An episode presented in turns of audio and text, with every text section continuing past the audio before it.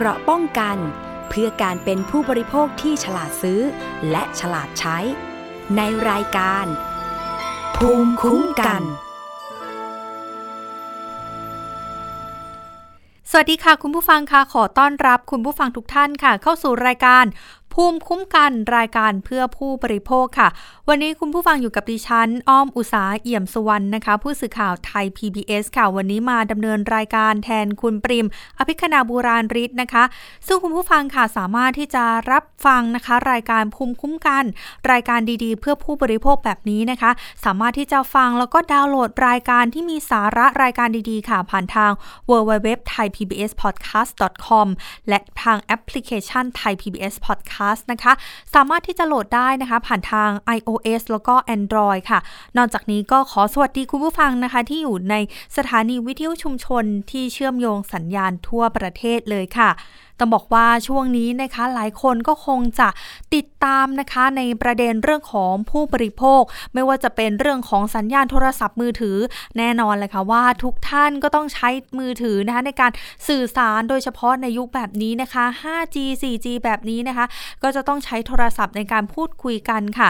ซึ่งวันนี้ค่ะเราก็จะมาพูดคุยกันในหนึ่งอีกหนึ่งประเด็นนะคะ ที่เรียกว่าร้อนแรงแล้วก็ค่อนข้างที่จะสะเทือนวงการในผู้ให้บริการทางด้านสัญญาณโทรศัพท์กันเลยทีเดียวนะคะ เพราะว่าจะมีการควบรวมนะคะ เครือข่ายโทรศัพท์มือถือที่ต้องบอกว่าเป็นค่ายยักษ์ใหญ่ 2 ค่ายค่ะ แต่ว่าการควบรวมในครั้งนี้ค่ะ จะส่งผลอย่างไรต่อผู้บริโภค จะมีข้อดีข้อเสียอย่างไรนะคะ วันนี้เราก็จะได้พูดคุยกันด้วยค่ะ ซึ่งทางสภาองค์กรของผู้บริโภคนะคะ ก็มีการไปยื่นหนังสือค่ะต่อกสทช ขอให้ชะลอการควบรวมกิจการนะคะระหว่างบริษัททรูแล้วก็ d t แทค่ะ ซึ่งก็มีการให้ชะลอคำสั่งทางปกครองนะคะ การควบรวมกิจการ และขอให้ทบทวนมติการประชุมพิเศษวาระใหม่อีกครั้ง เพื่อทำมติให้ชัดเจน ครบถ้วนโปร่งใสและเป็นไปตามกฎหมายค่ะนอกนอกจากนี้นะคะทางสภาองค์กรของผู้บริโภคค่ะ ก็มีการฟ้องต่อศาลปกครองนะคะ เพื่อขอให้คุ้มครองฉุกเฉิน ยับยั้งการควบรวมกิจการในครั้งนี้ด้วยค่ะ ซึ่งทาง จากการที่สภาองค์กรของผู้บริโภคนะคะติดติดตามเรื่องนี้อย่างใกล้ชิดเลยค่ะสำหรับเรื่องราวดีๆ ของผู้บริโภคนะคะ ก็คุณสุพิญญากลางนรงค่ะ ประธานอนุกรรมการด้านการสื่อสาร โทรคมนาคม และเทคโนโลยีสารสนเทศสภาองค์กรของผู้บริโภค อยู่ในสายกับเราเรียบร้อยแล้วด้วยนะคะ สวัสดีค่ะ คุณสุพิญญาค่ะ ค่ะ สวัสดีค่ะ ค่ะ คุณสุพิญญาค่ะในการยื่นหนังสือของสภาองค์กรของผู้บริโภค ต่อคอสทช เนี่ยให้ชะลอคำสั่งทางปกครองที่เกี่ยวข้องกับเรื่องของการควบรวมกิจการระหว่างทรูกับดีแท็ตอนนี้มีรายละเอียดยังไงบ้างคะ ค่ะ ก็ทุกท่านคงพอจะทราบออยู่บ้างแล้วนะคะว่าก็กสทชเพิ่งมีมติกรณีเรื่องของการควบรวมทูกับดีแท็ไปเมื่อปลายสัปดาห์ที่ผ่านมาก่อนหยุดยาวนะคะะโดยมติออกมาเป็นสามสองหนึ่งแต่จริงๆแล้วคือสองสองหนึ่งนะคะ ก็คืออรับทราบสองเสียงคัดค้านสองเสียงแล้วงดออกเสียงหนึ่งเสียง แต่ประธานเนี่ยมาใช้สิทธิ์โหวตซ้ำกลายเป็นสามซึ่งสามเนี่ย เสียงที่หกนั้นไม่มีอยู่จริง แต่เสมอมีหกเสียงนะคะ เราก็ทุกฝ่ายก็ออกมาวิพากษ์วิจารณ์มติอันนี้กันกว้างขวางนะคะ ทางสภาองค์กรผู้บริโภคเราก็ได้ได้คัดค้านไปแล้วด้วย แต่ว่าการไปยื่นจดหมายวันนี้ก็คือเป็นการคัดค้านอย่างเป็นทางการเป็นลายลักษณ์อักษรนะคะ ก็คือว่าเราไม่เห็นด้วยกับมตินี้ว่ามันอาจจะเข้าข่ายเป็นไม่ชอบด้วยกฎหมายเราก็เลยขอให้ชะลอการบังคับใช้ทางปกครองไปก่อนเพราะคาดว่า สำนักงงานจะนำมติจากบอร์ดเนี่ยส่งไปให้เอกชนก็คือทางทูรดีแท็เพื่อไปดำเนินการทำธุรกรรมในการจดจ้างบริษัทใหม่ในการควบรวมต่อไปนะคะ ซึ่งเราเห็นว่าถ้าเล่นดำเนินการไปแบบนั้นมันจะมีปัญหาได้ เพราะว่าต้องมีการไปฟ้องที่ศาลปกครองและที่สำคัญมติอันนี้มันก็มีปัญหาในตัวของมันเองนะคะ เพราะว่าในข้อบังคับการประชุมองกรสทชเขียนไว้ในทำนองว่า ถ้าเป็นเรื่องที่เป็นวาระพิเศษ มวลคนจะต้องได้เสียงเกินกว่ากึ่งหนึ่งนะคะ ทีนี้ก็ต้องมีการตีความข้อกฎหมายกันนะคะ ว่ามติสองสองหนึ่งที่กลายเป็นสามสองหนึ่งเนี่ยถือว่าเกินกึ่งหนึ่งหรือเปล่านะคะซึ่งเราคิดว่ามันมันมีปัญหาค่ะ ก็เลยอยากให้ชะลอซึ่ง ถ้าคอสทชรับฟังก็คือชะลอแล้วก็อาจจะมีการประชุมแล้วก็ทบทวนมติใหม่ แต่ถ้าไม่เป็นเช่นนั้นนะคะ ก็ถือว่าเป็นการโนติโนติสนะคะ ที่ทางสภาบอลผู้บริโภคก็อาจจะต้องพิจารณาดำเนินคดีตามทางปกครองต่อไป เพื่อขอให้จับท่านวินิจฉัยค่ะ ค่ะ คุณสุพิญญาขาหลายคนที่เป็นผู้บริโภค อย่างดิฉันเองอาจจะยังไม่ได้นึกถึงว่าการควบรวมระหว่าง True กับ d t แทเนี่ย ส่งผลกระทบต่อผู้บริโภคอย่างไร ข้อกังวลตรงนี้ ทางสภาองค์กรของผู้บริโภคเนี่ยมีข้อกังวลอย่างไรบ้างคะ ค่ะ ก็อยากจะเรียนอย่างนี้นะคะสินค้าที่มีให้บริการน้อยรายเนี่ยนะคะ ผู้บริโภคจะมีอำนาจต่อรองน้อยอยู่แล้วทุกท่านอาจจะคุ้นเคย ถ้าใครอาจจะเคยมีประสบการณ์นะคะ สมัยก่อนที่เรามีผู้ให้บริการหลักๆ มือถือแค่รายหรือสองรายท่านจะทราบว่ามันแพงมากนะคะ ก็คือยุคนั้นก็เป็นยุคที่เทคโนโลยีเพิ่งเริ่มด้วยจนเรามีรายที่สามที่สี่รายรายที่สามนะคะ มันก็ถึงให้ทำให้การแข่งขันเนี่ยมันมากขึ้นและราคาในตลาดก็ลดลง อันนี้เป็นหลักเศรษฐศาสตร์ทั่วไปอยู่แล้ว ว่ากิจการไหนมีการแข่งขันน้อยรายอำนาจผู้พวกก็ลดลงโดยเปรียบเทียบกับธุรกิจสายการบินก็ได้ค่ะสมัยก่อนหลายคนอาจจะไม่มีโอกาสที่ได้ขึ้นเครื่องบินเลย เพราะว่าค่าเครื่องบินสูงมากค่าตั๋วนะคะ แต่ต่อมาพอเรามีผู้ให้บริการหลายรายหลายท่านก็มีโอกาสที่จะได้ได้นั่งเครื่องบินในราคาที่ถูกลง อันนั้นเป็นผลจากการแข่งขันนะคะ จากดีมานที่เพิ่มขึ้นด้วย และโดยเฉพาะในกิจการโทรคมนาคมดีมานหรือปริมาณการใช้เนี่ยสูงมากอยู่แล้ว โดยเฉพาะในยุคโควิดนะคะถ้ายิ่งมีให้ผู้บริการในตลาดน้อยรายเนี่ยเขาก็สามารถที่จะมีอำนาจเหนือตลาดนะคะ และผู้บริโภคเองก็จะมีอำนาจต่อรองน้อย ในช่วงต้นอาจจะไม่เห็นอะไรมากนัก เพราะว่าเอกชนก็คงพยายามจะแข่งขันหันราคาการดึงลูกค้า เพราะว่าอาจจะมีการย้ายค่ายกันครั้งใหญ่อีกครั้งหนึ่ง แต่พอตลาดเริ่มนิ่งนะคะอ่ามันก็จะอาจจะนำไปสู่การเจรจากันก็ได้ หรือการตกลงกันก็ได้ของรายใหญ่สองราย เพราะว่าก็ไม่รู้จะแข่งไปทำไมยังไง ก็มีอำนาจเหนือตลาดอยู่ดี เนื่องจากผู้ใช้บริการ หกสิบเจ็ดสิบล้านคน แล้วมีผู้ให้บริการสองรายหลักแบบนี้ค่ะ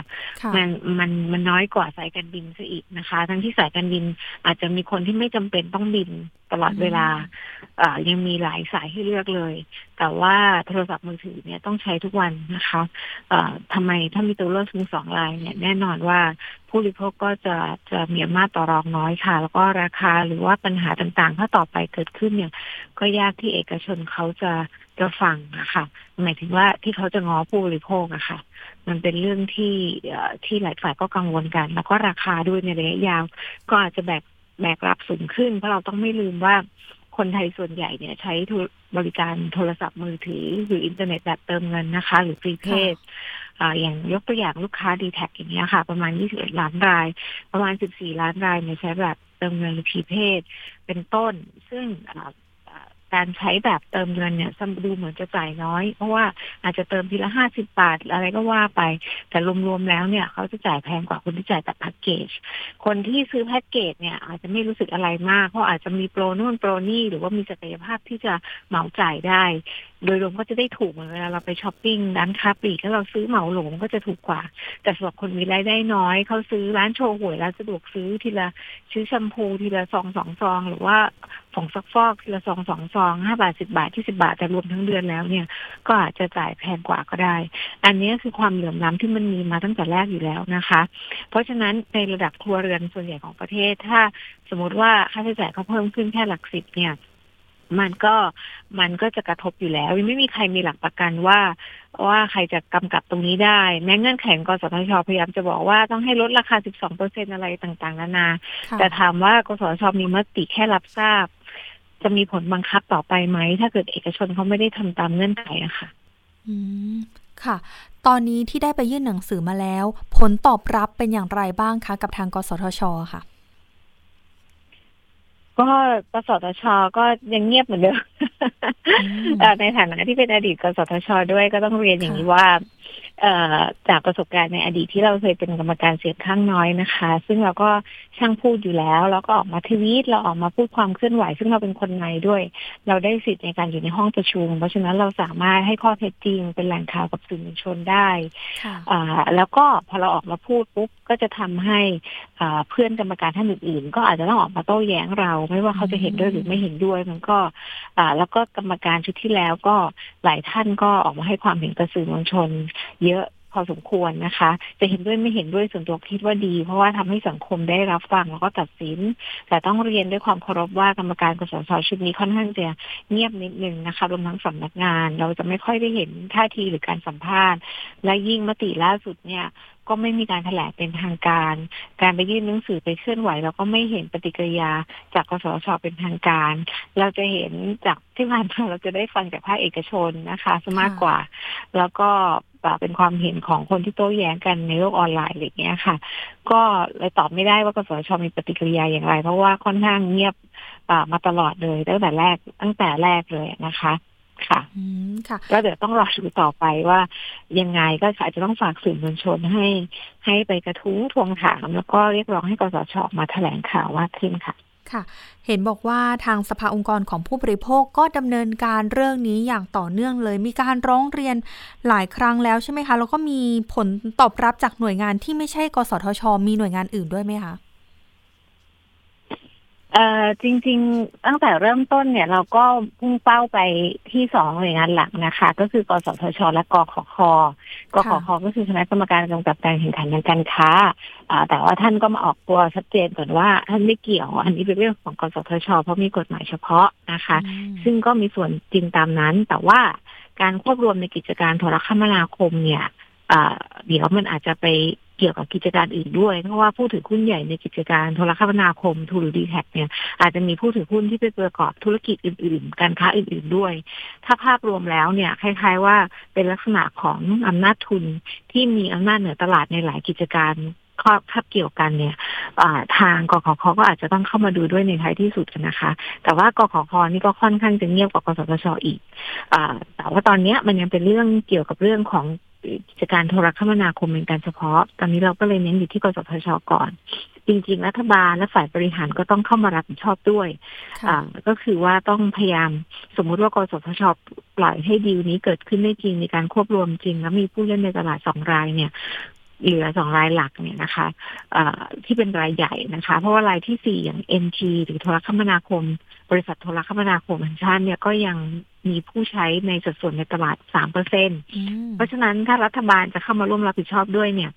รัฐบาลจะผลักดันนโยบายการบริหารยังไงนะคะ ที่จะส่งเสริม NT ซึ่งเป็นบริษัทของคนไทยเนี่ย ให้มาแข่งขันได้ อาจจะต้องเจรจาพูดคุยกับกสทช หรือทำมาตรการ อะไรก็ตามแต่ค่ะ ใช้โอกาสนี้แปลวิกฤตเป็นโอกาสให้ NT ขึ้นมาเป็นทางเลือกที่สามไม่ใช่นิ่งดูดาย แล้วก็ปล่อยให้เป็นแบบนี้นะคะ หรือไม่ก็ต้องอทำรถรถโชว์ทำชักชวน รายใหม่เข้าสู่ตลาด ถ้ากฎหมายกติกาใดเป็นเป็นตัวอุปสรรคในการทำให้เกิด ไม่มีรายใหม่เข้าสู่ตลาดเนี่ย ก็อาจจะต้องปรับแก้อะไรก็ว่ากันไป คือฝ่ายบริหารต้องลุกขึ้นมาทำหน้าที่เชิงบริหารค่ะว่า ถ้าผู้บริโภคอยู่แล้วสิทธิน้อยรายเนี่ยหรือในตลาดแข่งขันน้อยรายเนี่ย ฝ่ายบริหารจะส่งเสริมให้เกิดรายที่สามทดแทนได้ยังไง แต่ในขณะนี้อาจยังเป็นหน้าที่ของกสทชอยู่ที่ถ้ากสทชยับยั้งยังไม่ให้เกิดการควบรวมได้ในเร็ววันนี้เนี่ย มันก็จะดีกว่า เพราะว่าจะทำให้ฝ่ายบริหารหรือรัฐบาลเนี่ยมีเวลาเตรียมตัวนะคะ ในการที่จะส่งเสริม NT ขึ้นมาให้เป็นรายใหญ่ หรือว่าในการที่จะชักชวนรายใหม่เข้าสู่ตลาดเป็นต้นค่ะ ทั้งกสทช และรัฐบาลควรจะเร่งประชุมหารือกันว่าจะรับมือเรื่องนี้ยังไง แต่ที่ผ่านมาเราก็ไม่เห็นท่าทีแบบนี้เลยจากภาครัฐที่เกี่ยวข้อง เราจะเห็นแต่ฝั่งผู้บริโภคนะคะ ออกมาเย้ยวเย้วออกมาคัดค้านออกมาส่งเสียง มันก็น่าท้อใจเหมือนกันนะคะ ว่าทำไมเรื่องใหญ่ขนาดนี้นะคะภาครัฐถึงไม่ลุกขึ้นมาปกป้องสิทธิของประชาชน แต่กลับปล่อยให้เอกชนดำเนินการไปได้ ค่อนข้างจะอิสระทั้งที่เป็นธุรกิจที่ใช้ขึ้นความถี่สาธารณะที่รัฐธรรมนูญบอกว่าต้องมีการกำกับดูแลอย่างเข้มข้นนะคะ ค่ะ คุณสุพิญญาค่ะข้อเรียกร้องของเราในหนังสือที่ยื่นต่อกสทช มีข้อไหนที่เราเน้นเป็นพิเศษเลยไหมคะถ้าที่ผ่านมาตลอดเวลาก็คือการ คัดค้านไม่ให้เกิดการควบรวม โดยไม่มีโดยที่ไม่มีมาตรการป้องกันอยู่แล้วนะคะ นี่คือจุดยืนของกรผู้บริโภค ก็คือคัดค้านการควบรวม แต่ถ้าสมมุติกสทชจะให้ควบรวมจริง ๆ ก็ต้องมีเงื่อนไข เงื่อนไขที่ว่านี่คือเป็นเงื่อนไขที่ต้องเข้มแข็งพอแข็งแรงพอก็คือ ต้องเงื่อนไขที่จะป้องกันการผูกขาดนั่นก็คือการต้องมีมาตรการส่งเสริมรายใหม่รองรับไว้ แต่ที่ผ่านมากสทชไม่ได้ฟังเลย ข้อเรียกร้องจุดยืนของเราตรงนี้ก็คือตกไปไม่ได้รับ ไม่ได้รับการพิจารณา ล่าสุดข้อเรียกร้องของเราก็เหลือแค่เพียงว่าให้กสทชทับทวนมติ 221 ที่ออกไปค่ะ ก็น่าจะเป็นการยื่นโนติสสุดท้ายแล้วมั้งคะก็คือว่าถ้ากสทชยังไม่ไม่แก้ไขหรือไม่รับฟังอะไร เดี๋ยวภายในสัปดาห์นี้ ถ้าเราได้รับมติอย่างเป็นทางการของกสทชก็น่าจะไปสู่การขอไปขอ ขอพึ่งพาสังปกครองต่อไปค่ะ ในการพิจารณาเรื่องนี้ค่ะอืมค่ะ ทางมูลนิธิเอ่อทางสภามูลนิธิของผู้บริโภคเนี่ยมีการพูดคุยกับทางผู้บริโภคไหมคะว่าเขามีข้อกังวลอย่างไรกับเรื่องนี้ หรือว่ายังมีเอ่อกลุ่มไหนตรงไหนที่ยังติดขัดกับเรื่องนี้บ้างไหมคะเท่าที่เท่าที่ฟังดูนะคะ ก็มีผู้บริโภคจำนวนไม่น้อยเหมือนกันค่ะ โดยเฉพาะที่กังวลใจแล้วก็ แล้วก็ในแง่ที่ว่าเขารู้สึกไม่สบายใจที่จะใช้บริการผู้ให้บริการมือถือบางรายต่อ เพราะว่าการที่เขาเลือกใช้บริการสมมติมีอยู่หนึ่งสองสามการที่เขาเลือกบริการรายที่สาม ที่เขาไม่เลือกรายที่หนึ่งรายที่สองเพราะว่ามีเหตุผลของเขาบางทีรายที่สามอาจจะไม่ได้ราคาถูกสุด หรืออาจจะไม่ได้สัญญาณดีสุด แต่ว่าผู้บริโภคเขาเลือกของเขาด้วยความอาจจะชอบนโยบาย อาจจะชอบการบริหาร อาจจะชอบสไตล์หรืออาจจะไว้วางใจหรืออะไรก็ตามแต่ อันนี้จะได้ยินมากว่า แล้วถ้าควบรวมกับรายหนึ่งหรือรายสองเนี่ย คนที่ใช้รายที่สามอะเขาจะทำยังไงต่อไป เขาควรจะย้ายไปค่ายไหนดี อันนี้ก็คือเป็นโจทย์ที่เราได้ฟังอพอสมควรทีเดียวนะคะดิฉันก็อยากจะแนะนำอย่างนี้ค่ะว่าเราก็มีทางเลือกน้อยลงนะคะ ก็แต่สิทธิการย้ายค่ายก็ยังเป็นเครื่องมือของผู้บริโภค ถามว่าจะย้ายไปไหน ก็คือก็ย้ายวนไปวนมา ตอนนี้มีอยู่สามสี่นะคะ ถ้าต่อไปเหลือสองก็อาจจะย้ายกลับไปกลับมาสร้างอำนาจต่อรองว่าทันทีที่ท่านยกหูบอกเขาว่าท่านจะย้ายค่ายเนี่ย เขาจะงอท่านทันทีนะคะ ไม่ว่าท่านจะย้ายไปไหน จากรายหนึ่งมาสองสองไปสามหรือต่อไปจะเป็นสามไปสองหรือสามไปหนึ่งเนี่ย ก็ขอให้ผู้บริโภคเนี่ยขยันนะคะ ในการที่จะลองอลองลองฝึกลองฝึกใช้สิทธิของตัวเองค่ะ โดยใช้เรื่องการเงื่อนไขขอย้ายค่ายเป็นอำนาจต่อรอง ท่านก็จะได้รับการดูแลเป็นพิเศษขึ้นมานะคะ อันนี้แต่ในขณะที่ กสทชเองอาจจะยังทำหน้าที่ได้ไม่ไม่แข็งแรงพอในการคุ้มครองผู้บริโภคผู้บริโภคเองก็อาจจะต้องใช้เครื่องมือที่มีอยู่ไปก่อนนะคะเห็นบอกว่าสุดท้ายแล้วถ้าในสัปดาห์นี้ได้รับมติที่ชัดเจนจะมีการร้องต่อศาลปกครองด้วยใช่ไหมคะ อ่า อันนั้นก็คงเป็นเป็นที่พึ่งสุดท้ายนะคะ ต้องเรียนว่าในกระบวนการต่างๆ ที่มีข้อพิพาทกันระหว่าง เอกชนกับรัฐหรือกับผู้บริโภคเนี่ยนะคะะเมื่อจบจากหน่วยงานเกี่ยวข้องเฉพาะคือ regulator อย่างกสทช ที่ใช้อำนาจทางปกครองไปแล้ว ใช้แบบไม่ค่อยใช้นะคะ คือใช้แค่เพียงรับทราบ ซึ่งเรามองว่าเข้าข่ายจะละเว้นการปฏิบัติหน้าที่ด้วยซ้ำไป เพราะฉะนั้นเรื่องนี้ก็ต้องไปต่อที่ ศาลปกครองค่ะ เพราะว่าศาลปกครองท่านมีภาระหน้าที่โดยตรงในการที่จะวินิจฉัยข้อขัดแย้งทางกฎหมาย ระหว่างรัฐเอกชนและประชาชนอยู่แล้วค่ะ แต่แน่นอนว่าการฟ้องคดีใช้เวลายาวนาน อาจจะไม่ทันกับการที่เอกชนเขาอาจจะเดินหน้าไปทำธุรกรรมตั้งบริษัทใหม่ แล้วก็เริ่มการควบรวมหรือว่าซื้อหุ้นอะไรกันเลยเราก็อาจจะต้องใช้เครื่องมือในการ ขอไต่สวนฉุกเฉินนะคะ เพื่อให้ศาลท่านคุ้มครองชั่วคราวมตินี้ยังไม่ให้มีผล ซึ่งก็ต้องรอดูว่าศาลปกครองท่านจะรับฟ้องไหมแล้วก็รับฟ้องแล้วจะมีเงื่อนเวลาอย่างไรในการที่จะเรียกสองฝ่ายมาไต่สวนนะคะ และอีกประเด็นหนึ่งเราก็ต้องรอดูว่าทางฝ่ายเอกชนคือทั้งทรูและดีแท็เนี่ยจะมาร่วมฟ้องสอดอยู่ฝั่งกสทช ด้วยไหมนะคะ อันนั้นถ้าเป็นอย่างนั้นจริงก็จะทำให้การต่อสู้คดีเข้มข้นขึ้นนะคะ ผู้วิคราะห์ก็น่าจะเหนื่อยมากขึ้นค่ะ แต่ว่าเราก็จำเป็นจะต้องใช้สิทธิทางกฎหมายตรงนี้ พื่อให้กระบวนการยุติธรรมหรือหลักรูออฟลอเนี่ยยุติความขัดแย้งทางทางกฎหมายตรงนี้ เพราะเรามองว่ามันเป็นเรื่องใหญ่ที่กระทบ ประชาชนทุกคนในประเทศนี้ที่ใช้โทรศัพท์มือถือจริง ๆ แล้วเราก็เห็นว่ากสทชยังดำเนินการไม่รอบคอบ แล้วก็ไม่รัดกุมเพียงพอนะคะ ในการตัดสินเรื่องนี้ถ้าเทียบกับผลกระทบที่อาจจะเกิดขึ้น เพราะฉะนั้นเราก็อยากจะขอความเป็นธรรมชั้นต่อไปศาลปกครองค่ะ ซึ่งก็ต้องรอดูท่าทีของทางศาลท่านด้วยนะคะแต่ว่าส่วนจะฟ้องเมื่อไหร่อย่างไร ก็จะขอเวลานิดนึงให้เราได้เห็น ตัวมติย่างเป็นทางการก่อน ซึ่งตอนนี้ยังไม่มีใครเห็นนะคะะเพราะฉะนั้นถ้าเราไม่เห็นมติที่เป็นทางการ มันก็จะร่างคำฟ้องได้ได้ยากศาลก็จะบอกว่ายังไม่มีผลทางปกครองค่ะ ก็เดี๋ยวจะต้องรอว่ากสทชจะเผยแพร่ผลมติและรับรองมติรายงานการประชุมอย่างเป็นทางการเมื่อไหร่ค่ะ ถ้าเขายืนยันที่จะไม่ทบทวนนะคะ ค่ะ สุดท้ายค่ะ คุณสุพิญญาอยากจะให้ฝากถึงผู้บริโภค หรือกสทช หรือหน่วยงานที่เกี่ยวข้องเกี่ยวกับเรื่องนี้ค่ะค่ะอ่าเดี๋ยวฝากทีละรายเลยนะคะคะ ก็คือจริงๆ เรื่องนี้สิ่งที่ดิฉันกังวลมากกว่าอ่าเรื่องของ ผู้บริโภคจะแบกรับภาระมากขึ้น เพราะการแข่งขันน้อยลงจากการผูกขาดในที่เหลือ duopoly หรือสองรายใหญ่นะคะ ก็คือความเชื่อมั่นวิกฤตสุดท้ายที่มีต่อ regulator อย่างกสทช ซึ่งเราเนี่ยลงทุนไปมากกับการที่เรามีกสทช ในประเทศไทยนะคะ ทั้งในเชิงงบประมาณทั้งในเชิงองค์กรอะไรทั้งหลายแหละเนี่ย แต่ว่ามติครั้งล่าสุดเนี่ยมันทำให้เกิดวิกฤตสถานหนักต่อกสทชมาก และการลงมติเพียงแค่รับทราบในรายนี้เนี่ย มันจะมีผลต่อคดีเอ่อต่อกรณีอื่นๆในอนาคตต่อไปเลยนะคะ ถ้ากสทชใช้ไม้ในการรับทราบทุกกรณีจากนี้ก็เท่ากับว่าไม่มีกรรมการในการกำกับการแข่งขันแล้ว เหมือนคนแข่งฟุตบอลกัน หรือว่าแข่งกีฬากันแล้วไม่มีเรฟเฟอรีอะค่ะ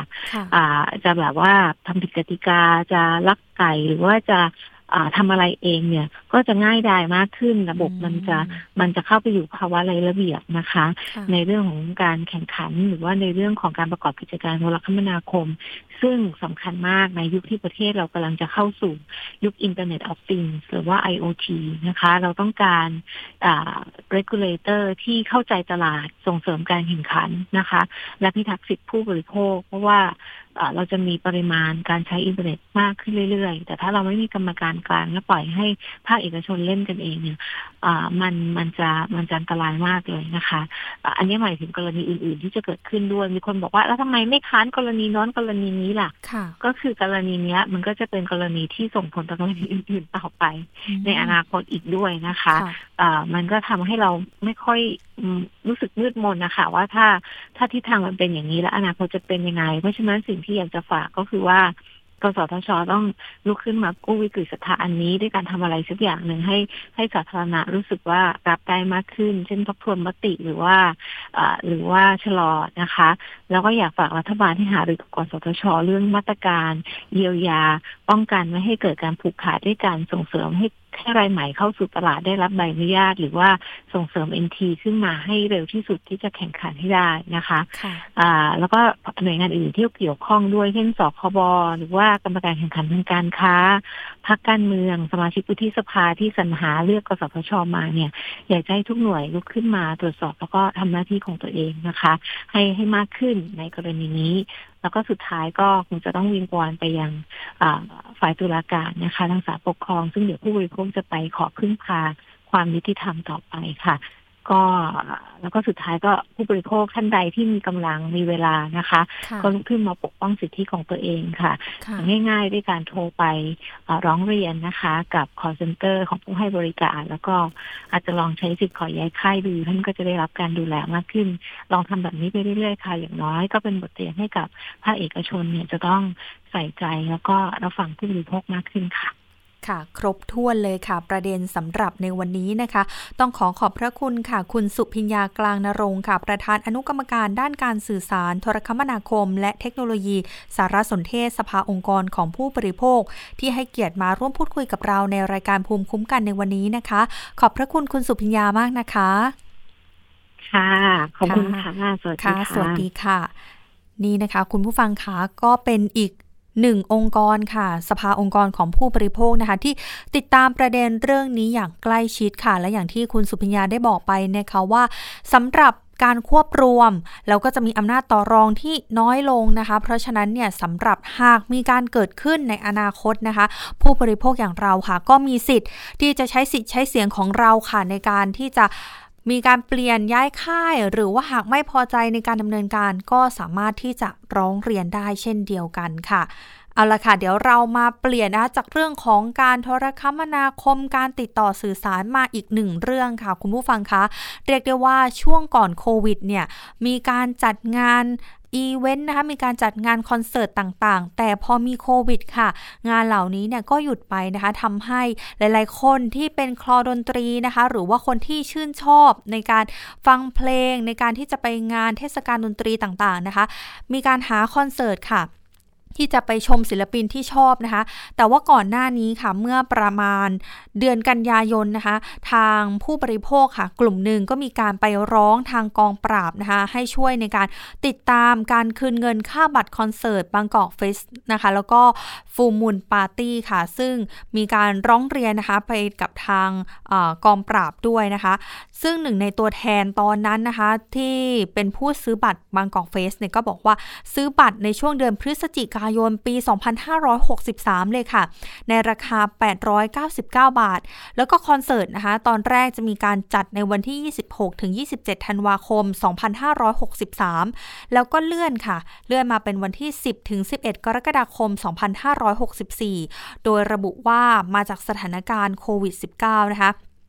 ซึ่งก่อนหน้านี้เนี่ยก็มีการบอกว่าจะจัดอีกครั้งในวันที่ 9 ถึง 10 กรกฎาคม 2565 แต่พอใกล้จะถึงวันค่ะ กับมีการประกาศยกเลิกคอนเสิร์ตผ่าน Facebook และ ผู้ซื้อบัตรค่ะ ไปขอเงินคืนหลายรอบก็กลับไม่ได้การคืนเงินนะคะทำให้ผู้ซื้อบัตรที่ยังไม่ได้เงินคืนเนี่ยกว่า 500 คน มูลค่าเนี่ยรวมกว่า 1 ล้านบาทเลยค่ะ ซึ่งเรื่องนี้นะคะทางผู้บริโภคค่ะ ก็ไปร้องเรียนกับหน่วยงานที่เกี่ยวข้องนะคะ ซึ่งหนึ่งหน่วยงานค่ะที่มีการไปผู้บริโภคไปร้องเรียน นั่นก็คือที่สภาองค์กร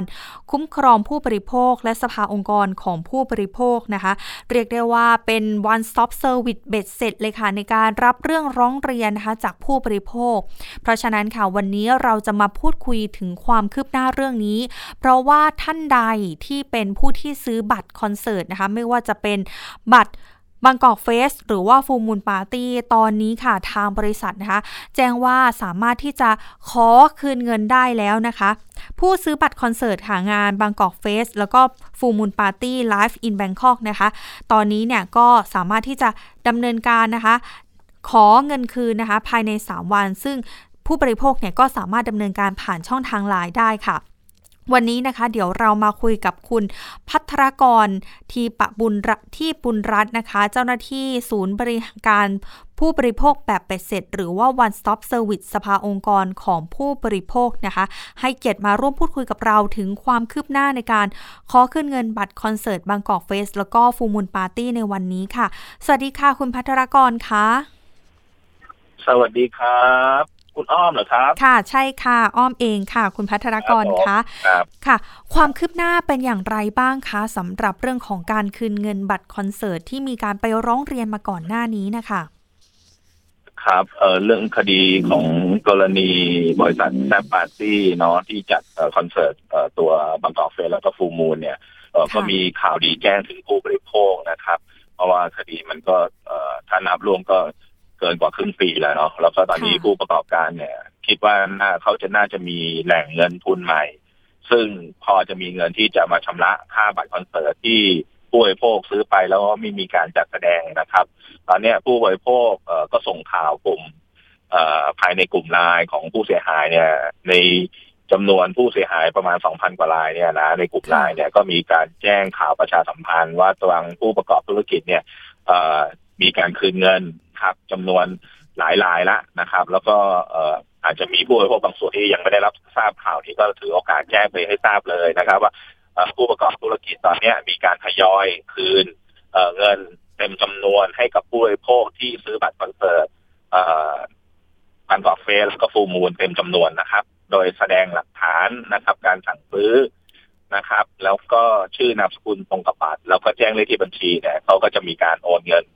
คืนมาให้นะครับ เริ่มมีการทยอยคืนมาสองสาวันแล้วครับ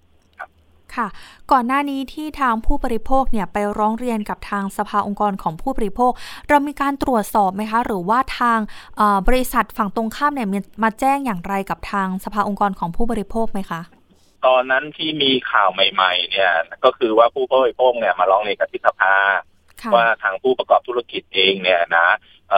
เมื่อไม่มีการจัดคอนเสิร์ตเนี่ยแล้วก็มีเจตนาที่จะไม่คืนเงินให้ นะครับ มันก็มีการมาร้องเรียนจนสภาองค์กรของผู้บริโภคเนี่ยเชิญผู้ประกอบธุรกิจมานะครับ ว่าในกรณีแบบเนี้ยเป็นการละเมิดสิทธิผู้บริโภคนะครับ ผู้ประกอบธุรกิจเมื่อคุณผิดสัญญาไม่สามารถจัดคอนเสิร์ตเนื่องจากเหตุสุดวิสัยเรื่องโควิดอะไรต่างๆ เนี่ย คุณจำเป็นที่จะต้องคืนเงินให้กับผู้บริโภคเต็มจำนวนนะครับ ก็มีประสานไปช่วงนั้นอาจจะมีปัญหาเรื่องทางการเงินหรือเปล่า อันนี้ข้อที่จริงเราไม่ทราบนะครับ แต่ว่าก็ มีการบ่ายเบี่ยง แล้วก็ปฏิเสธที่จะคืนเงินจนมีการในส่วนของการฟ้องคดีออนไลน์นะครับแล้วก็ส่วนของสภาเองเนี่ย ก็มีมติที่จะฟ้องคดีกับตัวผู้ประกอบธุรกิจนะครับ แล้วก็จนมาถึงวันนี้ครับ หลังจากที่ผ่านกระบวนการต่างๆมาเนี่ย มีการทวงถามแล้วก็ติดต่อไปเนี่ยรวมทั้งการฟ้องคดีเองด้วยในแง่ของตัวผู้บริโภคแล้วก็ส่วนของสภาเองเนี่ยเอ่อก็มีการเปลี่ยนแปลงในทิศทางที่ดีขึ้นตัวผู้ประกอบธุรกิจเนี่ยก็มีการเริ่มคืนเงินนะครับอันนี้เป็นต้นเหตุ แล้วก็จำนวนที่ผู้บริโภคมาร้องเรียนที่สภาครับ อันนี้คือเป็นมูลคดีครับครับ ค่ะตอนนี้เห็นบอกว่าทางผู้บริโภคบางส่วนก็ทราบเรื่องแล้ว แล้วก็บางส่วนได้รับเงินคืนแล้วใช่ไหมคะ ครับเอ่อจำนวนหลายรายนะครับ วันนี้ก็มีทยอยที่มาขอยุติเรื่องทั้งในส่วนของสภาเองกับในส่วนของที่ผู้บริโภคไปฟ้องกับเอ่อศาลแพ่งทางออนไลน์เองก็นะ ผู้บริโภคที่ได้รับเงินส่วนใหญ่ก็จะมาแจ้งขอยุติเรื่องนะครับ ครับ อืมค่ะ ถ้าเกิดย้อนกลับไปเนี่ยทางสภาองค์กรของผู้บริโภคเคยได้รับเรื่องร้องเรียนแบบนี้ไหมคะ ในลักษณะของการจัดคอนเสิร์ตแล้วไม่ได้จัดแล้วก็ไม่ได้คืนเงินค่าบัตรให้แบบนี้ แล้วทางเราเนี่ยดำเนินการแก้ไขปัญหาให้อย่างไรบ้างคะครับมีนอกจากคอนเสิร์ตของตัวบางกอกเฟสนะครับ ก็มีคอนเสิร์ตเกาหลีต่างๆเนาะก็ในลักษณะเดียวกันเลย เนื่องจากภาวะช่วงโควิด ก็เนื่องจากรัฐก็มีการควบคุมไม่มีให้จัดกิจกรรมกลางแจ้งนะครับ มีร้องเรียนมาในลักษณะแบบเนี้ยแล้วก็ดำเนินการก็เราก็จะติดต่อโดยข้อเท็จจริงก็เราติดต่อสอบข้อเท็จจริงกับทางผู้ประกอบธุรกิจ ว่าเออมันเกิดอะไรขึ้นนะครับ แล้วก็นโยบายในการคืนเงินเป็นอย่างไรนะครับ มีลักษณะที่ใกล้เคียงกันก็คือว่าเออจะปฏิเสธโดยสิ้นเชิงเลยว่าจะไม่คืนเงินสภาก็ดำเนินการนะเจรจาแล้วก็บอกสิทธิทางของผู้บริโภคว่าควรจะได้รับการเยียวยาและการชดเชยเงิน คืนเงินทั้งเต็มจำนวน ก็ดำเนินการแล้วก็เชิญผู้ประกอบธุรกิจมาในเคสของคอนเสิร์ตเกาหลีเองเนี่ย เดิมทีเดียวก็จะไม่คืนนะสภาก็มีทำหนังสือ แล้วก็แจ้งในส่วนของเรื่องการละเมิดสิทธิผู้บริโภคภายหลังเนี่ย ก็มีการคืนในช่วงเวลาก่อนหน้าเอในกรณีของบางกอกเฟสสักเดือนหนึ่งนะครับ ก็มีการคืนหรือช่วงนั้นก็มีคอนเสิร์ตของศิลปินเกาหลีเข้ามา ก็มีการแลกเปลี่ยนในส่วนของวงในการรับชมแทนที่จะรับเป็นเงินสดก็ขอรับ เป็นบัตรชมคอนเสิร์ตของศิลปินที่เข้ามาแสดงในเมืองไทยครับ ค่ะ อย่างนี้อย่างที่คุณพัทรกรบอกว่า ถ้ามีการขอยุติเรื่องเรื่องของการฟ้องทางออนไลน์ ตรงนี้ค่ะทางสภาองค์กรของผู้บริโภคจะต้องถอนฟ้องคดีกับทางผู้ประกอบธุรกิจทั้งหมดเลยไหมคะ หรือว่าต้องรอการจ่ายเงินให้กับผู้บริโภคทั้งหมดก่อน แล้วถึงจะมีการถอนฟ้องคดีอะคะในลายที่เป็นส่วนบุคคลที่ได้รับเงินไปแล้ว แล้วขอยุติเรื่องเนี่ย เราก็จะถอนฟ้องในกรณีที่ผู้บริโภคได้รับเงินคืนไหมเท่านั้น ส่วนในกรณีที่ยังไม่มีผู้บริโภคมาแจ้ง หรือยังคงเรื่องที่ร้องเรียนมากับที่สภาสภาคงดำเนินในส่วนของเรื่องขั้นตอนกฎหมายต่อไปอะครับ อืมค่ะตรงนี้ความผิดเป็นอย่างไรบ้างคะ แล้วทางบริษัทจะต้องมีการชดใช้ค่าเสียหาย หรือว่าดำเนินการยังไงบ้างคะ โดยปกติเนี่ยมันเอ่อที่คดีมันไม่ได้ซับซ้อนแล้วก็เป็นแค่เรื่องผิดสัญญาทางแพ่งในเมื่อคุณเสนอว่าคุณจะจัดคอนเสิร์ตแล้วคุณจัดไม่ได้นะครับ คุณก็จะต้องคืนเงินนะครับ ในส่วนของการเรียกร้องสิทธิทางศาลเองเนี่ยอาจจะมีในส่วนของเรื่องดอกเบี้ยเนื่องจากคุณเอาเงินไปตั้งแต่สองสามปีแล้ว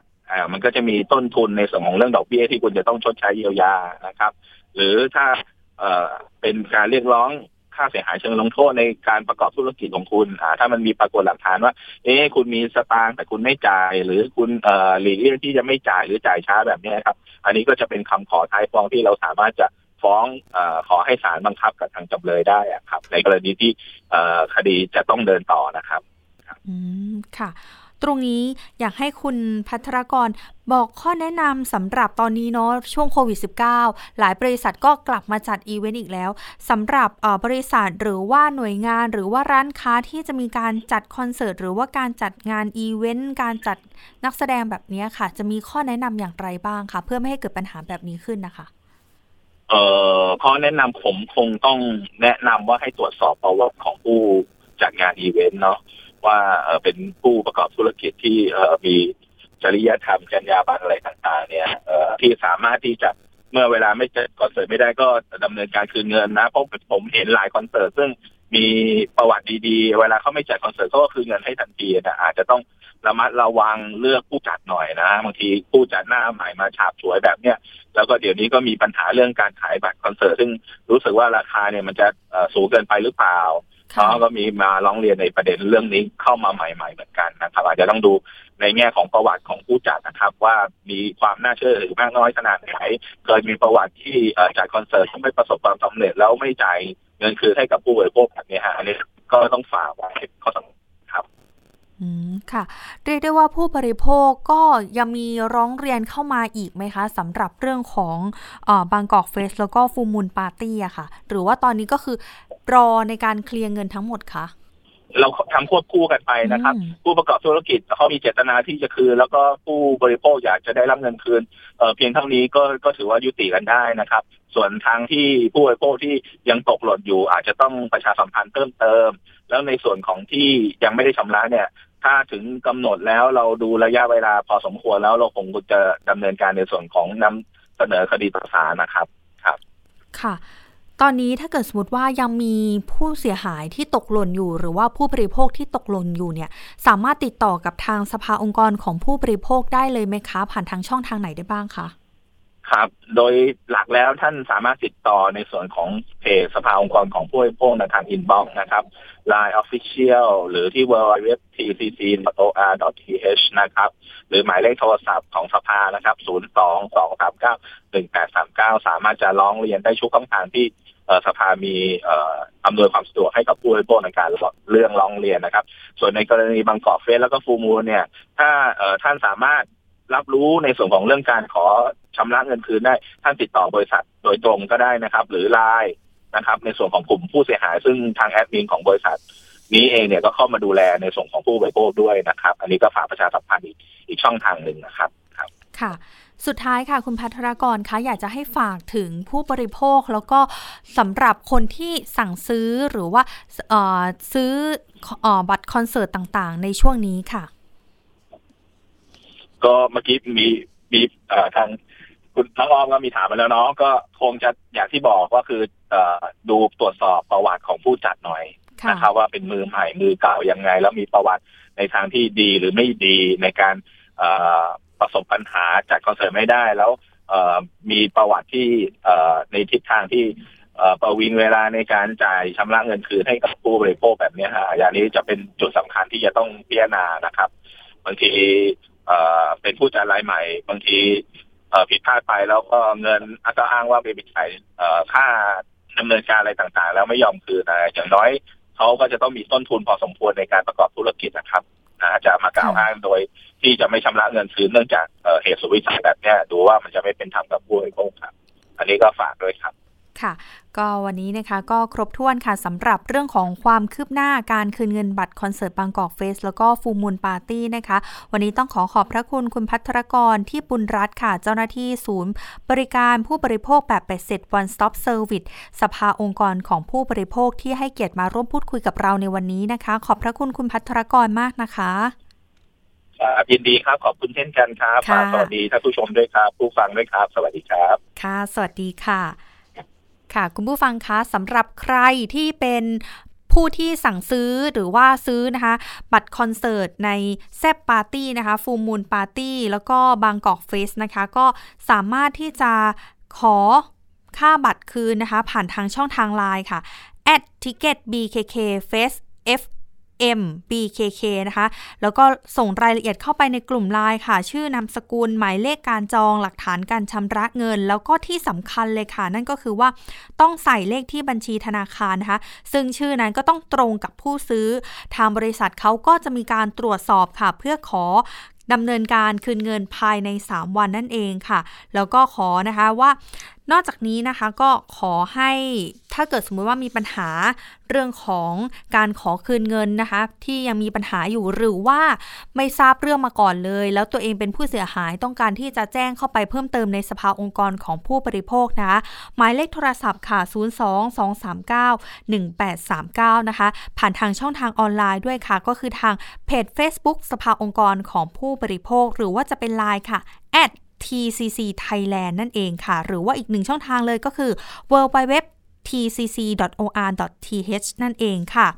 เอาละค่ะ คุณผู้ฟังค่ะครบถ้วนในวันนี้แล้วนะคะ ช่วงต่อไปค่ะ คิดก่อนเชื่อกับดรแก้ว กังสดานอัมภัยนักพิษวิทยาค่ะ กับคุณชนาทิพย์ไพรพงศ์ค่ะ วันนี้เสนอตอนความสัมพันธ์ ความอ้วนในผู้หญิงกับมะเร็งเต้านม จะเป็นอย่างไรไปติดตามค่ะ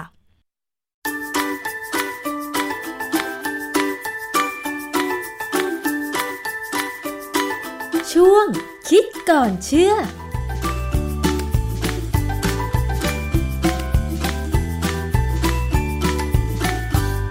พบกันในช่วงคิดก่อนเชื่อกับดรแก้วกังสดานนภัย นักพิษวิทยากับดิฉันชนาทิพไพรพงศ์ค่ะ วันนี้เรามาพูดถึงเรื่องของสุขภาพของผู้หญิงกันบ้างนะคะ ผู้หญิงนั้นเสี่ยงกับมะเร็งเต้านมค่ะ มีงานวิจัยหรือมีข้อมูลก่อนหน้านี้นะคะ บอกว่าความอ้วนในผู้หญิงเพิ่มความเสี่ยงมะเร็งเต้านม แต่ก็มีข้อมูลว่า ความอ้วนของผู้หญิงในช่วงวัยเจริญพันธุ์ หรือช่วงที่ยังมีประจำเดือนเนี่ยดูจะไม่สัมพันธ์กับความเสี่ยงการเกิดมะเร็งเต้านม เว้นแต่ว่าถ้ายังอ้วนหลังเข้าสู่วัยหมดประจำเดือนแล้ว ความเสี่ยงต่อการเกิดมะเร็งเต้านมจะเพิ่มขึ้น ข้อมูลเหล่านี้เนี่ย มีที่มาที่ไปเป็นอย่างไร และความอ้วนของผู้หญิงสัมพันธ์กับมะเร็งเต้านมอย่างไร เราไปฟังจากงานวิจัยค่ะ อาจารย์แก้วคะ มีงานวิจัยอะไรที่อธิบายเกี่ยวกับเรื่องมะเร็งเต้านม ความอ้วนและผู้หญิงบ้างคะอาจารย์ ก็มีพอสมควรนะฮะ แต่ว่าบางงานวิจัยเนี่ยอ่านยากมากอ่านแล้วต้องใช้ความรู้พื้นฐานทางด้าน เกี่ยวกับทางด้านฮอร์โมนเยอะนะซึ่งผมก็คงอธิบายให้ชัดๆ ง่าย ๆลำบากนะเพราะฉะนั้นจะเอาเฉพาะสิ่งที่พูดแล้วเนี่ยให้ คนที่อ้วนอยู่ตอนเนี้ยมีกำลังใจนะว่าไม่ต้องเสี่ยงมาก ถ้าถึงวันที่เขาหมดประจำเดือนเนี่ยเขาพยายามคุมน้ำหนักให้ลงไปให้ได้นะฮะค่ะ อาจารย์คะก่อนอื่น มาอธิบายความอ้วนแล้วก็ช่วงวัยหมดประจำเดือนก่อนค่ะ ช่วงวัยหมดประจำเดือนนี่ส่วนมากจะอายุตั้งแต่เท่าไหร่คะอาจารย์49มั้งประมาณนั้นนะคือ49 50ไปแล้วเนี่ยค่ะ บางคนก็อาจจะเร็วกว่านั้น บางคนก็อาจจะช้ากว่านั้น มันขึ้นอยู่กับพฤติกรรมการกิน แล้วก็พฤติกรรมการความเป็นอยู่อะคือคนที่ออกกำลังกายมากๆเนี่ยบางทีดูไม่แก่ เพราะว่าฮอร์โมนเขายังไม่หมดค่ะ แต่คนที่ไม่ได้ออกกำลังกายเท่าไหร่อะบางทีระบบมันหยุดไปเองนะฮะก็อาจจะทำให้หมดประจำเดือนเร็วขึ้นค่ะทีนี้ที่สำคัญคือเรื่องของประจำเดือนเนี่ยเป็นเรื่องเรื่องที่เอ่อไม่ค่อยมีคนเข้าใจนะ คือการสอนในโรงเรียนเนี่ยสอนแบบแค่พอให้ตอบคำถามได้เออผู้หญิงเนี่ยประจำเดือนในช่วงที่ยังวัยเจริญพันธุ์เนี่ย แหล่งที่ผลิตฮอร์โมนเอสโตรเจน เนี่ย ก็คือรังไข่ค่ะ มันเกี่ยวกับเรื่องการมีประจำเดือน เพราะว่าเราทราบว่าเวลาไข่ตกเนี่ย มันจะเป็นสิ่งที่ว่าพอตกมาแล้ว ถ้าไม่มีการผสมกับสเปิร์ม หรือตัวสุจิเนี่ย มันก็จะกลายเป็นประจำเดือนไป ไข่ที่ไม่ได้ผสมก็จะไป ก็จะหมดสภาพไป แต่ว่าผนังผนังของมดลูกเนี่ย ซึ่งเขาเตรียมไว้สำหรับให้มีการฝังเนี่ย เมื่อไม่มีการฝังก็จะหลุดไปเป็นประจำเดือน แต่คราวนี้ที่สำคัญคือตรงบริเวณในรังไข่ที่เราเรียกว่าเออเป็นเป็นที่มีไข่ออกมาเนี่ยนะพอไข่หลุดไปไปหลุดออกมาจากรังไข่แล้วเนี่ย จะเป็นบริเวณที่เราเรียกว่ารอยแผล เป็น corpus luteum เป็นแผลเป็นประมาณนี้นะฮะ ซึ่งตรงนี้เป็นบริเวณที่จะสร้างฮอร์โมนเอสโตรเจน เพื่อที่จะมารองรับการมีลูก เพราะว่าเอสโตรเจนเนี่ยเป็นฮอร์โมนที่สำคัญในการกระตุ้นให้มีการแบ่งเซลล์ดังนั้น ผู้หญิงที่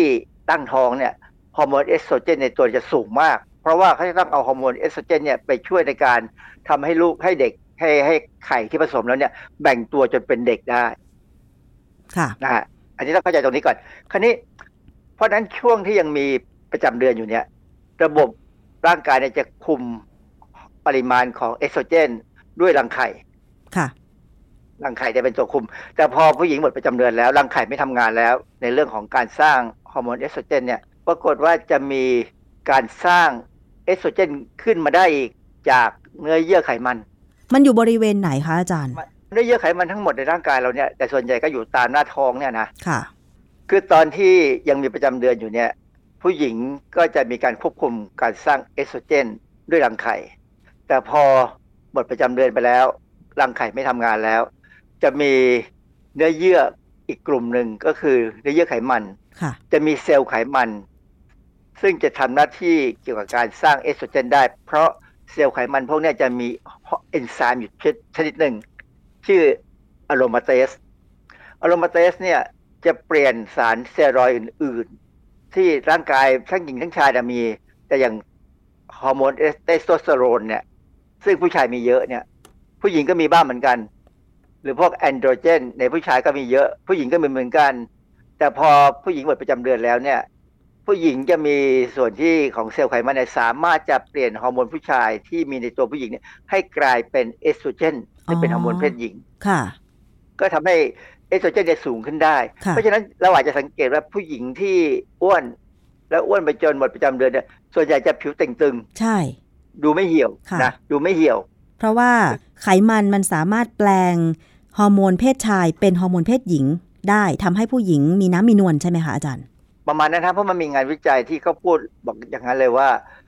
โรคอ้วนและมะเร็งเต้านมเนี่ยบทบาทของเอสโตรเจนและการสนับสนุนของเอนไซม์อะโรมาเตสในเนื้อเยื่อไขมันของเต้านมตีพิมพ์ในวารสาร Molecular and Cellular Endocrinology ปี 2017 เนี่ยเขาสรุปเลยว่าตลอดชีวิตของผู้หญิงนั้นนะหนึ่งในแปดคนเนี่ยจะเป็นมะเร็งเต้านม โดยปัจจัยเสี่ยงที่ทำให้มะเร็งเต้านมเป็นในเป็นมะเร็งที่ผู้หญิงพบบ่อยที่สุดก็คือฮอร์โมนพันธุกรรมและสิ่งแวดล้อมโรคอ้วนนั้นได้กลายเป็นปัจจัยเสี่ยงที่มีการพิสูจน์แล้วว่า ในสตรีวัยหมดประจำเดือนนั้นเป็นปัจจัย แต่ว่าถ้าเป็นสตรีที่ยังไม่หมดประจำเดือนเนี่ยยังไม่เป็นปัจจัยความเสี่ยงนึกออกไหมนึกออกอันนี้เป็นการที่เริ่มจะมีการมายืนยันว่า คนที่ ที่อ้วนนะนะแต่ยังไม่หมดไม่หมดประจำเดือนเนี่ยอย่าเพิ่งสิ้นหวังค่ะนั้นเกี่ยวกับความเสี่ยงของมะเร็งเต้านม ให้พยายามลดน้ำหนักไปคุมไปเรื่อยๆ คือเราอ้วนตอนยังสาวๆอยู่มันอาจจะอยากกินหรือมีโอกาสนะนะค่ะแต่พอเราเริ่มเข้าสู่วัยจะจะชราแล้วแต่จะเป็นวัยทองแล้วเนี่ยพยายามคุมน้ำหนักลงให้ได้ ถ้าคุมได้เนี่ยความเสี่ยงจะลดลงค่ะนะฮะมีน้ำหนักหรือว่ามวลร่างกายเท่าไหร่ถึงจะถือว่าเป็นคนอ้วนคะอาจารย์ เขาบอกว่าค่า BMI เนี่ย ดัชนีมวลกายเนี่ย ต้องเกิน 30 ขึ้นไปค่ะถ้า 25ถึง30เนี่ยถือว่าท่วมๆเริ่มมีปัญหา แต่ถ้า 30 ขึ้นไปเนี่ย เริ่มจะอ้วนแล้ว ซึ่งมันก็พูดยากนะ เพราะว่าผู้หญิงเนี่ยพอหมดประจำเดือนแล้ว เราจะสังเกตในส่วนใหญ่จะอ้วนขึ้น คือไม่ต้องหมดประจำเดือนค่ะอาจารย์พอ เลยวัยอายุ 30 ไปเนี่ย ทั้งผู้หญิงผู้ชายดิฉันก็ว่าท้วมขึ้นนะ เพราะว่า เขาอาจจะเผาผลาญน้อยลง หรือว่ายังกินเท่าเดิม แต่ว่าการใช้แรงเนี่ยน้อยลงมั้ง เพราะว่าสมัยนี้คนทำงาน ถ้าเป็นไม่ได้ออกแรงนั่งโต๊ะทำงานเนี่ยก็การออกกำลังกายสัปดาห์ละหนสองหนอาจจะไม่พอนะคะอาจารย์ คือให้สังเกตนักกีฬานะนักกีฬาที่เป็นนักกีฬาที่ต้องใช้กำลังนักกีฬาอาชีพมกๆเนี่ยนะ เออพอเริ่มหยุดเนี่ยเมื่อไหร่เนี่ยอ้วนทันทีอืมตัวตันเลยมาลาโดน่าเนี่ยชัดมากเลยใช่ไหมค่ะตอนเล่นฟุตบอลเนี่ยเขาอาจจะตันๆอยู่เหมือนกันแต่เขาว่องไวแล้วไม่อ้วนค่ะแต่หลังจากนั้นเนี่ยเขาอ้วนมหาศาล เพราะว่าคล้ายๆแบบเนี้ยคือระบบเผาผลาญเนี่ยมันปรับไม่ทัน คือเดิมเนี่ยมันใช้เยอะใช่ไหมฮะแต่ค่ะหลังๆมาใช้น้อยแต่ว่ากินเท่าเดิมอ๋อดังนั้นเนี่ยพอถึงใกล้ๆจะถึงช่วงวัยทองของผู้หญิงเนี่ยต้องพยายาม ที่จะต้องทำให้ได้แล้วล่ะ ถ้าเราอยากอยากจะอยู่ในโลกนี้นานๆและไม่เสี่ยงกับมะเร็งเต้านมนะฮะค่ะ อาจารย์ที่มีบทสรุปของงานวิจัยที่บอกว่า ผู้หญิงที่อ้วนนะคะ อาจจะมีดัชนีมวลกาย 30 ขึ้นไป แต่ว่ายังไม่อยู่ในวัยหมดประจำเดือน คืออายุอาจจะไม่ถึง 50 ปี หรือประจำเดือนยังมีอยู่อย่างเงี้ย คือเขาก็สามารถที่จะใช้เซลล์เนื้อเยื่อไขมันในการที่จะสังเคราะห์ฮอร์โมนเอสโตรเจน หรือว่าลดความเสี่ยงในการเป็นมะเร็งเต้านมอย่างนี้ใช่ไหมคะอาจารย์ คือถ้ายังไม่หมดประจำเดือนเนี่ยระดับของเอสโตรเจนในร่างกายเนี่ยมันจะถูกคุมอย่างเดียวด้วยเอ่อรังไข่ค่ะนะฮะแล้วการควบคุมรังไข่เนี่ยเข้าใจว่าคงไปยับยั้งการทำงานของเอนไซม์ในเซลล์ไขมันค่ะก็เลยไม่ทำอะไรเท่าไหร่ก็อยู่อย่างนั้น แต่พอการทำงานของรังไข่เนี่ยหยุดลง คราวนี้เซลล์ไขมันถ้ามีเยอะ คนที่อ้วนจะมีเซลล์ไขมันที่เยอะแล้วก็ใหญ่กว่า ก็อาจจะพยายามเปลี่ยนมาเป็นเอสโตรเจน คือเขาก็คิดว่าเป็นหน้าที่ที่เขาต้องทำเพื่อจะทำให้ร่างกายของผู้หญิงคนนั้นน่ะ กลับมาอยู่ในสภาพที่มันเคยเป็นนั่นแหละ แต่จริงๆแล้วมันคุมไม่ได้ มันไม่มีการควบคุมมันต่างคนต่างทำนะอาจารย์แล้วยังมีงานวิจัยอื่นไหมคะว่าถ้าเป็นผู้หญิงอ้วนแล้วหมดประจำเดือนเนี่ย ความเสี่ยงต่อมะเร็งเต้านมมีมากขนาดไหนคะอาจารย์ มันมีงานวิจัยอันหนึ่งเขาบอกว่า การศึกษาขนาดร่างกายในช่วงเวลาต่างๆ ของชีวิต ต่อความเสี่ยงของมะเร็งเต้านมก่อนวัยหมดประจำเดือน ในวารสาร Cancer Epidemiology Biomarkers and Prevention ของปี 2004 เนี่ยเขาให้ข้อมูลว่ามีหลักฐานที่แสดงความสัมพันธ์ระหว่างดัชนีมวลกายที่เกินของผู้ใหญ่ก็คือผู้หญิงเนี่ยนะต่อการลดลงของความเสี่ยงมะเร็งเต้านม ก่อนวัยหมดประจำเดือน เพราะฉะนั้นช่วงก่อนหมดประจำเดือนเนี่ยยังไม่ต้องกังวลมาก แต่ว่าก็ดูแลตรวจร่างกายให้ดีก็แล้วกันนะฮะเเขามีการวิเคราะห์ติดตามผู้หญิงเนี่ยวัยก่อนหมดประจำเดือนเนี่ยประมาณ 99,000 กว่าคน ตั้งแต่ปี 1992 และสิ้นสุดในเดือนธันวาของปี 1999 ก็พบว่าอาสาสมัครเนี่ย733 คนเนี่ยเป็นมะเร็งเต้านมระยะแรก ทีนี้ เขาก็ไปดูว่าในอาสาสมัครที่เป็นมะเร็งเต้านมเนี่ยเขาก็ไปประเมินว่ารูปแบบน้ำหนักเกินการอ้วนอะไรก็ตามเนี่ยเป็นยังไง ผลที่ได้ออกมาเนี่ยคือลดความอ้วนเนี่ยลดความเสี่ยงของมะเร็งเต้านมก่อนวัยหมดประจำเดือนได้นะแต่มีข้อแม้นิดนึงต้องเป็นคนที่ไม่มีประวัติคนในครอบครัวเป็นมะเร็งเต้านม ซึ่งอันนี้ลำบากนิดนึงค่ะ นั่นก็เป็นอีกหนึ่งงานวิจัยที่แสดงความสัมพันธ์เรื่องของมะเร็งเต้านมในผู้หญิงใช่ไหมคะ แต่ว่ายังมีเรื่องของโรคอ้วนกับความเสี่ยงมะเร็งเต้านมอะไรอีกไหมคะอาจารย์คือมันมีเรื่องที่น่าสนใจคือบทความเรื่องโรคอ้วนเป็นปัจจัยเสี่ยงมะเร็งเต้านม ในสตรีไว้หมดประจำเดือน ตีพิมพ์ในวารสาร Gene and Disease ปี 2021 นะเขาให้ข้อมูลว่าเมื่อปี 2016 เนี่ย ประชากรโลกเนี่ยตั้งแต่วัยเจริญพันธุ์เนี่ยนะจะมีประมาณ 1,900 ล้านคนที่น้ำหนักเกิน และมากกว่า 650 ล้านคนเป็นโรคอ้วนค่ะเพราะฉะนั้นน้ำหนักเกินกับโรคอ้วนนี่ต่างกันนะเกินเนี่ยหมายความว่าอาจจะเกิน 25 ไปนิดหน่อยค่า BMI เกิน 25 ไปนิดหน่อยไม่มากนะแต่พอเกิน 30 ไปเนี่ยถือว่าอ้วนเนี่ยมี 650 ล้านคนเป็นโรคอ้วนแล้วงานวิจัยนี้พบความสัมพันธ์ที่สำคัญระหว่างความเสี่ยงกับการเป็นมะเร็งเต้านมกับโรคอ้วน เขาบอกว่าสิ่งที่น่าสนใจคือการหมดประจำเดือนก่อนวัยอันควร และโรคอ้วนก่อนวัยหมดประจำเดือน ช่วยลดความเสี่ยงการเป็นมะเร็งเต้านมอืมอันนี้เป็นเรื่องที่น่าประหลาด ใช่ คือบางครั้งเนี่ยบางคนเนี่ยมีความจำเป็น อาจจะต้องทำอะไรต่ออะไรหรือเป็นโรคอะไรบางอย่างที่ทำให้ประจำเดือนนั้นหมดไปเร็ว ค่ะ นะ มันก็มีโอกาสอย่างนั้นเหมือนกัน เช่น บางคนอาจจะเป็นมะเร็งบริเวณอื่น แต่มีการฉายแสงเนี่ย แล้วมันก็ไปทำให้ประจำเดือนหยุดไปเลยก็มีนะฮะอีกการนึงที่น่าสนใจนะ คือมีข้อมูลอยู่พอสมควรว่าบางครั้งเนี่ยกลายเป็นมะเร็งเต้านมเนี่ยไม่ได้เกี่ยวกับเอสโตรเจนเลยนะ มันกลายเป็นเรื่องของอุบัติเหตุ เช่น บางคนเนี่ยหน้าอกกระแทกกระแทกกับการกีฬานะเล่นกีฬาบางอย่าง ต่อยมวยเล่นฟุตบอลเนี่ยมีโอกาสกระแทกหรือว่าบางครั้งเนี่ยแค่เอามือล้วงไปหยิบเสื้อผ้าที่อยู่ในเครื่องซักผ้าที่เป็น ท็อปโหลดแล้วเขาเอาผ้าใส่ข้างบนอะ แล้วเครื่องซักผ้าที่มันใหญ่แล้วผู้หญิงตัวเล็กอะ ต้องขย่งเท้าแล้วก็เอื้อมมือไปจุนสุดแขน ซึ่งตรงนั้นเนี่ยช่วงหน้าอกเนี่ยก็จะไปเสียดสีกับเครื่องซักผ้า ครับมันมันมีโอกาสกระแทกค่ะ ก็อาจจะทำให้เกิดมันไปเกิดการบาดเจ็บในเซลล์ในในเต้านมเนี่ยบาดเจ็บ แล้วมีแคลเซียมมาพอกได้ ซึ่งการที่แคลเซียมมาพอกตรงแผลเนี่ยที่บาดบาดเจ็บเนี่ยก็ อาจจะเป็นการเริ่มต้นทำให้เกิดมีการสร้างเซลล์ผิดปกติได้เหมือนกัน อันนี้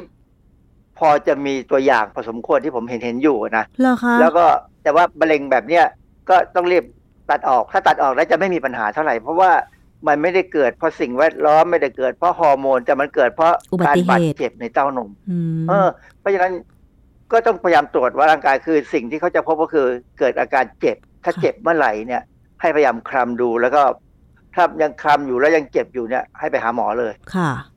มะเร็งเต้านมเนี่ยบำบัดได้ ให้หายขาดได้ค่ะนะอยู่เป็นยี่สิบสามสิบปีสี่สิบปีได้เลย ถ้าเห็นรู้สึกแต่เริ่มต้นนะฮะค่ะ เพราะฉะนั้นอาจารย์ช่วยสรุปหน่อยค่ะว่า จริง ๆ แล้วผู้หญิงที่น้ำหนักเกินหรือเป็นโรคอ้วนเนี่ย ไม่ได้เป็นปัจจัย ในวัยก่อนหมดประจำเดือน บางครั้งก็อาจจะช่วยลดความเสี่ยงการเป็นมะเร็งเต้านมได้ แต่ว่าข้อคิดเรื่องของการรักษาสภาพร่างกายให้มีสุขภาพดีอาจารย์จะให้ว่ายังไงคะคือพยายามลดน้ำหนักให้ได้ อย่าอย่าอ้วน อย่าเอาความอ้วนมาเป็นตัวช่วยลดความเสี่ยงมะเร็งเต้านมนะค่ะถึงมันจะไม่มีการวิจัยที่บอกตรงๆว่าอ้วนแล้วจะต้องเป็นมะเร็งเต้านมเสมอไปคนอ้วนบางคนไม่เป็นก็มีค่ะนะฮะแต่บางครั้งเนี่ย ความสัมพันธ์ที่เขาดูในทางระบาดวิทยาเนี่ยเขาพบว่าผู้หญิงที่เป็นมะเร็งเต้านมส่วนใหญ่จะอ้วนค่ะแต่ความจริงอาจจะเป็นเพราะว่าเขาไปกินอาหารที่มีไขมันบางอย่างสูงไป หรืออาหารบางอย่างมีไขมันสูงด้วยเพราะมีสารก่อมะเร็งด้วยค่ะอย่างเช่น ชอบกินอะไรคอหมูย่างเงี้ยอันนั้นเสี่ยงมากนะมันอร่อยอะนะผมก็รู้ผมก็ชอบ แต่เมื่อถึงจุดหนึ่งเราก็ต้องตัดมัน เอาไว้ง่ายๆก็กินคำสองคำให้รู้รสนะแต่ว่าบางคนอดใจไม่อยู่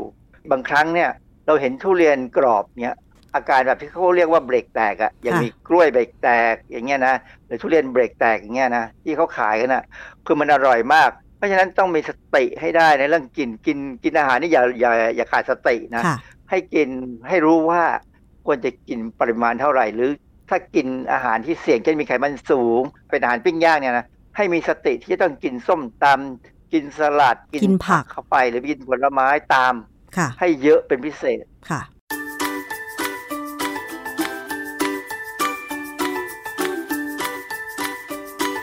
ช่วงคิดก่อนเชื่อ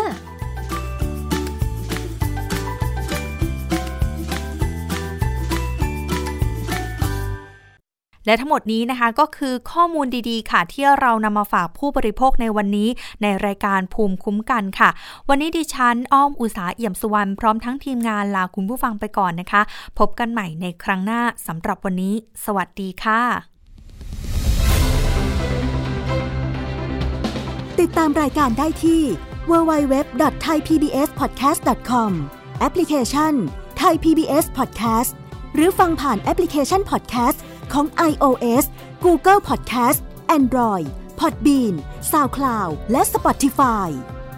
ติดตามความเคลื่อนไหวของรายการและแสดงความคิดเห็น โดยกดถูกใจที่ facebook.com/thaipbspodcast